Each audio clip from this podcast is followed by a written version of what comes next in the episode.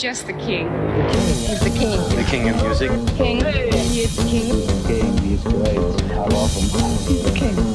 Velkommen til Memphis Mansion Podcast.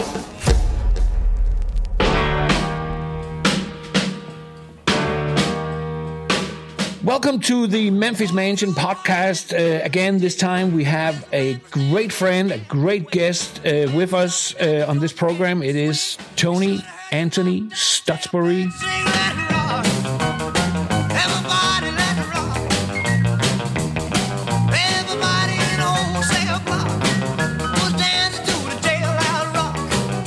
What do you prefer, Tony or Anthony? Tony's easier. If you want to Tony's shout me, it's easier. easier than Yeah. Anthony.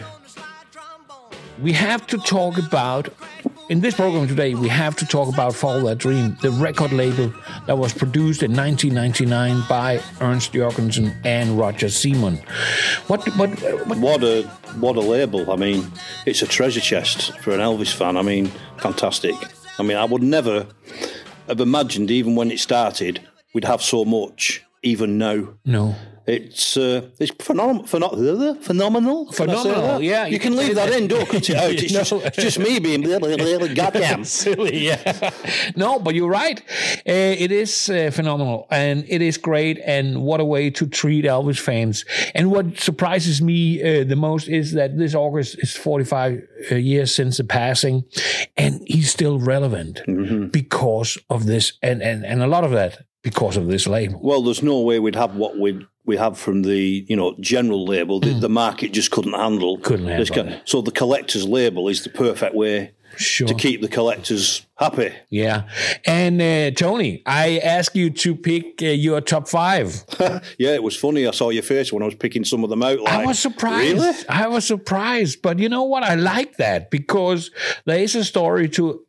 everything when we talk Elvis. We all have a different feeling and a love for whatever. And I know because we call you the guy with the golden ears, I probably think that some of this has something to do with part of that. But I can't wait. Let's let's uh, let's get it started because It's very difficult having golden ears because if I turn my head right now, I'll bang the microphone and it'll sound really weird. like we bang a pot or bing. bing. okay, listen. Uh, let's start with uh, number five on on your list here, and um, I think this surprised a lot of people. It is the uh, seven-inch version of "Kissing Cousins."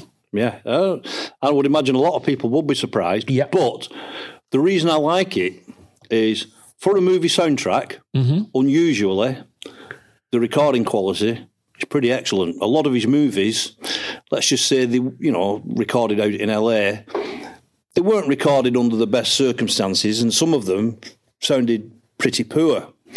But Kissing Cousins has always been a movie soundtrack that stood out for me because audio wise it sounded great. And then you find out why. Yeah. It was recorded at Studio B. Okay, a majority of it was backing tracks, but the, the Nashville players, you know how precise those players are for, for detail. And they're spot on. So Elvis came in and did his, his vocal overdubs, because it was Nashville, it was well balanced and well well. I mean, the tracks, the backing tracks, are well mixed, well recorded, well mixed, well balanced. And then when Elvis does his overdubs, same thing. They've got a decent microphone on him. The tonality of his voice and the, the recording is right, and it's perfect to blend to the backing tracks. And like, you know, he's singing live to those backing tracks. It's it works. So the quality of the audio is the main thing that stands out for me. Mm-hmm. And I don't think there was ever a bad recording. Really, it's well, there was one bad recording at Studio B, but uh, Which one? Harem Holiday was recorded at Studio B, wasn't it? Oh, And uh, Yeah. Oh, I don't remember. the, That was not origi- the original album of that, shocking. But any, anyway, and the other great thing about this FTD of Kissing Cousins, who, who, who knew we got a longer version of Catching On Fast? No. I would buy that just for that, Yeah. you know. And the and and kissing kissing cousins again, an extra verse that was spliced out. Yeah. I'm like, that's interesting. Yeah. And you listen to the words and you can kind of work out why they took it out because it's a bit risky for the time, you know. Yeah. But I don't really think there is one bad song on the Kissing Cousins soundtrack. And I know what people are saying. Are you kidding me? Barefoot Ballad, it's a load of tripe. Well, if you're going to look at it that way, you could say that, but it fits the scene in the movie. You know, people singing and partying, they've got the, the jugs and the. Yeah. It's to fit that scene. Mm-hmm. So, as a recording for that movie, it's great. It's not something you really you could listen to and enjoy without understanding where it fits into the movie and what it's about. Hmm. But I mean, look at the ballads, Tender Feeling, Anyone. Take them out away from Kissing Cousins, and they can, to me, can stand alone with something like Ask Me. Yeah. They're good songs. It's good songs. I agree. So yeah, Kissing Cousins, the FTD was a bit of a revelation, and of course they've used, they've gone back to the masters because we've got the extra verses in those two songs I mentioned. So I love it. I think it's great. I can quite easily sit back now, put my headphones on, and listen to that all the way through without getting bored. It's it's a great. I love it. Hey, man, thank you. And uh, uh, a lot of great reasons for putting it in, your top five. Let's go for, uh, It was difficult to put it at five because the next one that's coming up, I can see it there. yeah. And I'm like, that might have been five. Or Oh. Kissing Cousins might have been five. I, Yeah. I could reverse these five or four. Yeah. But there's reasons why I chose that one. Okay, so uh, number four, let's bingling. It's here. It's this is Elvis, the soundtrack for the movie about Elvis Presley. Yeah. I mean, the original vinyl album, I loved it. Yeah. Uh, I quite enjoy the FTD version. And I think the concept by how, how they've, like, side one's the original album. You know, you got the original disc, disc one, and disc two. They've put the tracks in from the expanded video of the movie, which to me is a good concept. It's a great reason for doing this is Elvis hmm. on, on FTD. So the concept behind that, it's not they've not just a bit like us with the Memphis Mansion label. They've not just thrown out this is Elvis without any thought. Hmm. They've thought about what they've done, and disc two is it, it, it flows with the rest of the original because we had two versions of this is Elvis. Yeah. But I mean, I remember uh, seeing this movie at the cinema, and when the vinyl came out and the CD, I like the way it flows, and I like the tracks they've taken, and it works. And the way they sequence the tracks is the way you know the original album, original movie is the way that way it was in the movie. But we did, did get some interesting little snippets that we'd not had before, like that version of Promised Land. And I'm like, I've always been a bit. Uh, I've always had a little bit of a thing against Promised Land, and I think it falls back on the original album, album and how the original pressing sounded a bit dull. Mhm. Yeah, it's a rocking song, but it doesn't. It's, it's missing a bit of. Yeah. But when you listen to this version on This Is Elvis, and that was the, the second version we got of Promised Land, because prior to that, we only had the original album version. What they've done to it, they've, they've spruced it up. They've given it a bit more punch and given it a bit more of an edge. And I actually got into Promised Land as a song from the version that was on This Is Elvis. So personally, it means something to me. Sure. But uh, it really, it really is. And I know a lot of people say, "Oh, the mastering on it's poor." Yeah, but the mastering on that is as the mastering was on the original album, and I like that, even with the flaws. Uh, but it just works for me. I, I, I love that This Is Elvis FTD. Sorry for anyone who disagrees with me, but hey, that's my opinion, and I respect that you don't like it. No, so, but uh, that's why we ask you. Uh, you know, there may be other people coming by here at Memphis Mansion one day that we drag into our podcast and ask them what they, you know. But I think it's interesting because, like I said earlier, we all have our take on different recordings and different feelings. This is Elvis, for what it's worth, have always been special to me because I really, really, really became an Elvis fan around the days when Elvis passed. And that was the uh, first Elvis movie that I could go see and the first Elvis movie soundtrack you could buy when it originally came out. when it originally And came look out. at that cover. I mean, that is so damn cool. yeah, he's mean. It, it works. Yeah. The layout, the, the red, the this is Elvis in black. Yeah. You know, his, his face, which is pixelated with the printing dots. I mean, it's got class and style. It just works. I agree. and, the, Okay. and the first thing you see on any release is the design of it. And if it looks poor, you're not really going to be interested to want to explore it further either. So, No, the, so a cover has a lot to play in, a lot a to play. I agree with you. Let's take number three in your in your pick of the top five FTDs in uh, in your collection. And uh, do you agree that I could ask you in three months and it could be different? Probably not with these. No. Because Okay. there are reasons why they are Okay. where, where they are. Okay. And it's generally audio related. But don't you agree when we talk about our Oh, if somebody, if somebody says, What's your favourite song? I can't pick one. no, But if I could pick one, you could ask me next week and it'll be a different one. yeah, that's what I mean. That was uh, kind of what I was thinking. But- maybe, But, but these are items as a whole. yeah. This isn't going to change. okay, cool. The next one is Elvis Studio B. Yeah. Well, that FTD, when that first came out, they're outtakes from Studio B from 1961 to 64. Yeah, Again, there's a, there's a, there's a, there's a thread here, and it's Studio B. yeah, because it's a great recording studio. The people who worked in there, the engineers, the recording people, The best. the musicians, I don't care what anybody says, they played with everyone and anyone, and they were simply the top, the best. The equipment they used in there as well, the microphones, the mixing console, absolutely fascinating and superb. So, as a compilation of songs recorded at Studio B between 61 and 64, it's a great. Re- if you just want a representation of Studio B of Elvis in the early to mid 60s, and you don't want to listen to take after take, session after session, put that on, put your feet up, get yourself a cup of coffee, and just fall into it and enjoy it. It's such good stuff. Can't fault it. It's as simple as that. I can. Al- Although I must admit, the first track, "Kiss Me Quick," yeah, I do get bored of easily. But after that, uh, it's the first track. So once I'm past that, it's fine. okay. Um, the next one is um, out in Hollywood. Yeah, One of the early ones. really, really. I think was it the second one after Yeah, the something like that. So yeah. I wasn't that thrilled with the first one, but when this one came out, I'm like, oh, movie songs, different versions. Now they could actually don't tell don't tell anyone I've said this, but they could actually release this and improve the, the mastering and the sound on some of these tracks. But back in the time, to hear. You know, there's some good quality movie songs on there. I mean, you look at Lonely Man and Little Egypt, they're, they're great songs. I mean, I even love Frankie and Johnny. Uh, Mexico, kind of annoying that the version that we got on the album wasn't the version.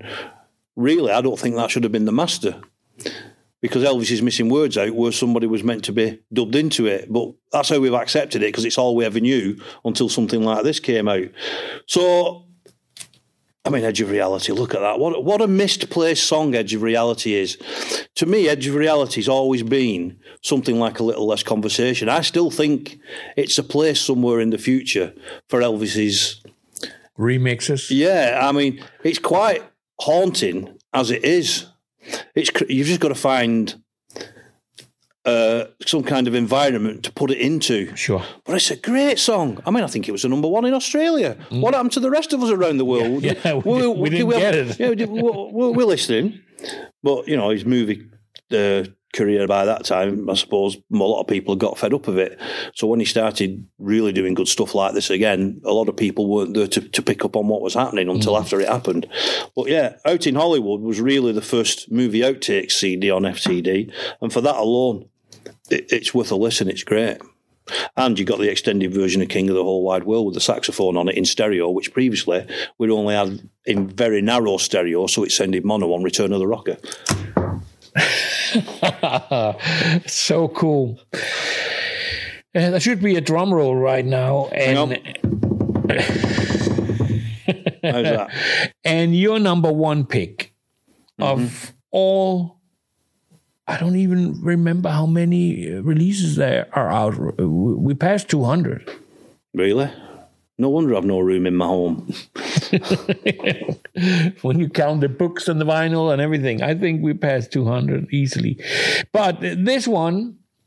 Uh, Let's not give the title away yet. Okay, okay. Let, but let try me, t- let me talk about it and introduce see, and see if people can guess which one Yeah. it which one it is. Makes whoops, it makes it interesting to listen to now because everybody wants to know what my number one is. yeah. But I've already said there's a thread, Yeah. and it's Studio B again. And what I'm going to say is this release, there's not an item on it for me that isn't perfect.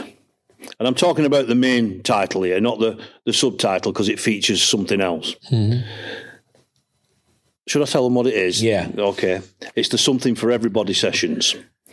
I mean, those tracks, again, Studio B. But you Bill- picked. You, we also should mention that it's you picked the four uh, four CD set, Oh, yeah, the, uh, uh, the session set. the session set. Yeah, that ev- every track from the Something for Everybody sessions is to me perfection. I mean, how many outtakes can you hear of a song on here? And some of them are good enough to be the master, yet mm. they carried on going to get it even better. If that had been another artist, let's look at say. Let's just take an example. I want you with me, take one. Okay, there might have been a bit of rehearsal, but there's a full take there on take one that lasts two minutes and 25 seconds. It's a little bit looser than the master, but as as a track on its own, I could live with take one. I think it's great. but you know, they went on and on. Uh, uh, take two ended up being the master, so we pretty much got that one down to pat. yeah.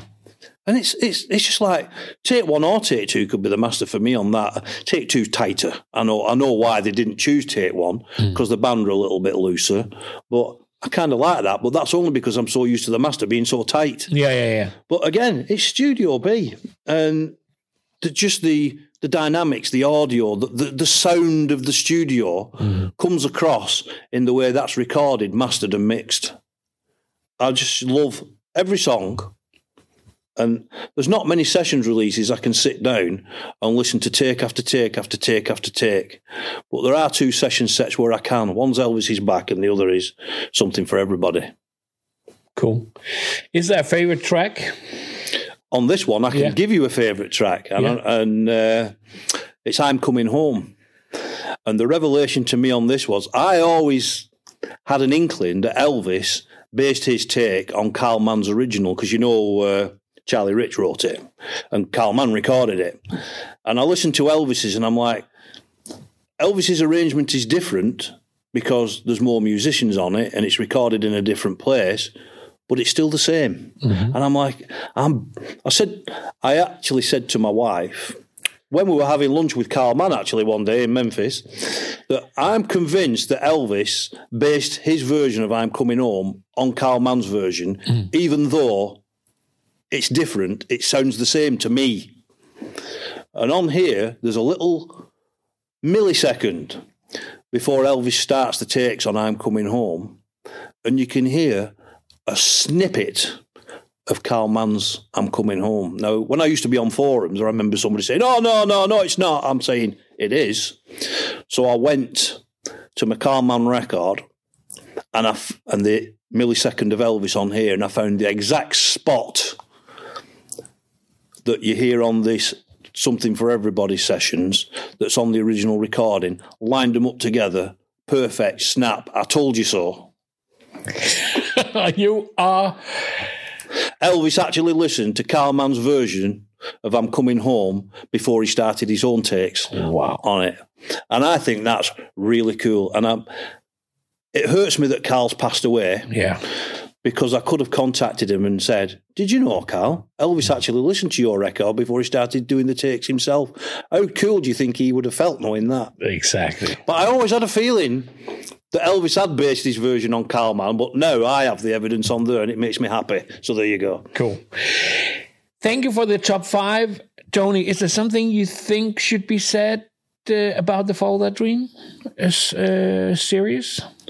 It, it does get criticism, Yeah. but like anything that's been running this long and has done so much, no one's perfect. And I mean, I, and I've criticised them, but credit where it's due. Come on, we shouldn't be ungrateful. Look at what we've got. Did you ever think growing up? You, I mean, right now you can name any Elvis song, Yeah. and not only can you go to the master, you can dip into the recording session. And you can get a feel of what it was like. Do you ever dream you could be able to do that? No. I mean, come on, let's give them a bit of a big high five. Let's be honest. We're, we're damn lucky, but I don't want them to get big heads of it because we are we are the we are the critics that they should be listening to. Yeah. But I'll cut them some slack. I mean, I'm more than grateful for what what what I, I, can't say what they've given us because I've had to pay for it and buy it, like Yeah, I've said yeah, yeah. previously. But you've got a choice: you either buy it, or Sure. you don't. But come on, look at what they've done. Is there still a future for the label? I think so, but it'll be on a slower basis. I think. Yeah. They've, they've not got a lot to go with, I don't think. But as far as I'm concerned, they can slow it down a little bit. It gives me more money to to, to, live. to, to live on. But it's just, you know, I, I, th- I don't know what the ins, insides and outsides of it, and I don't know what the, the market's like for this kind of thing. But I'm not going to complain, even when they put things out that I don't want, because I'm not really into the soundboards. I stopped collecting them years ago. Yeah. I don't really need them. I've got enough representation of Elvis live for every season and every year. I've never bought bootleg concerts on cassette and that kind of thing. So my my concerts of Elvis, other than the official releases, are the soundboards that FTD put out, and I've already got enough to for what I want. Yeah. But I know people Who take everything, right? Uh, well, there are people out there for soundboard concerts, like I am for session takes and studio recordings. We're different. Respect your fellow fan. He might like or want something different than you. Doesn't make you right or you wrong. It doesn't make him right or him wrong. Get on with your Elvis hobby and enjoy it. Thank you. This was all from Memphis Mansion podcast of today. Thank you, Tony, for stopping by. Hey, hey,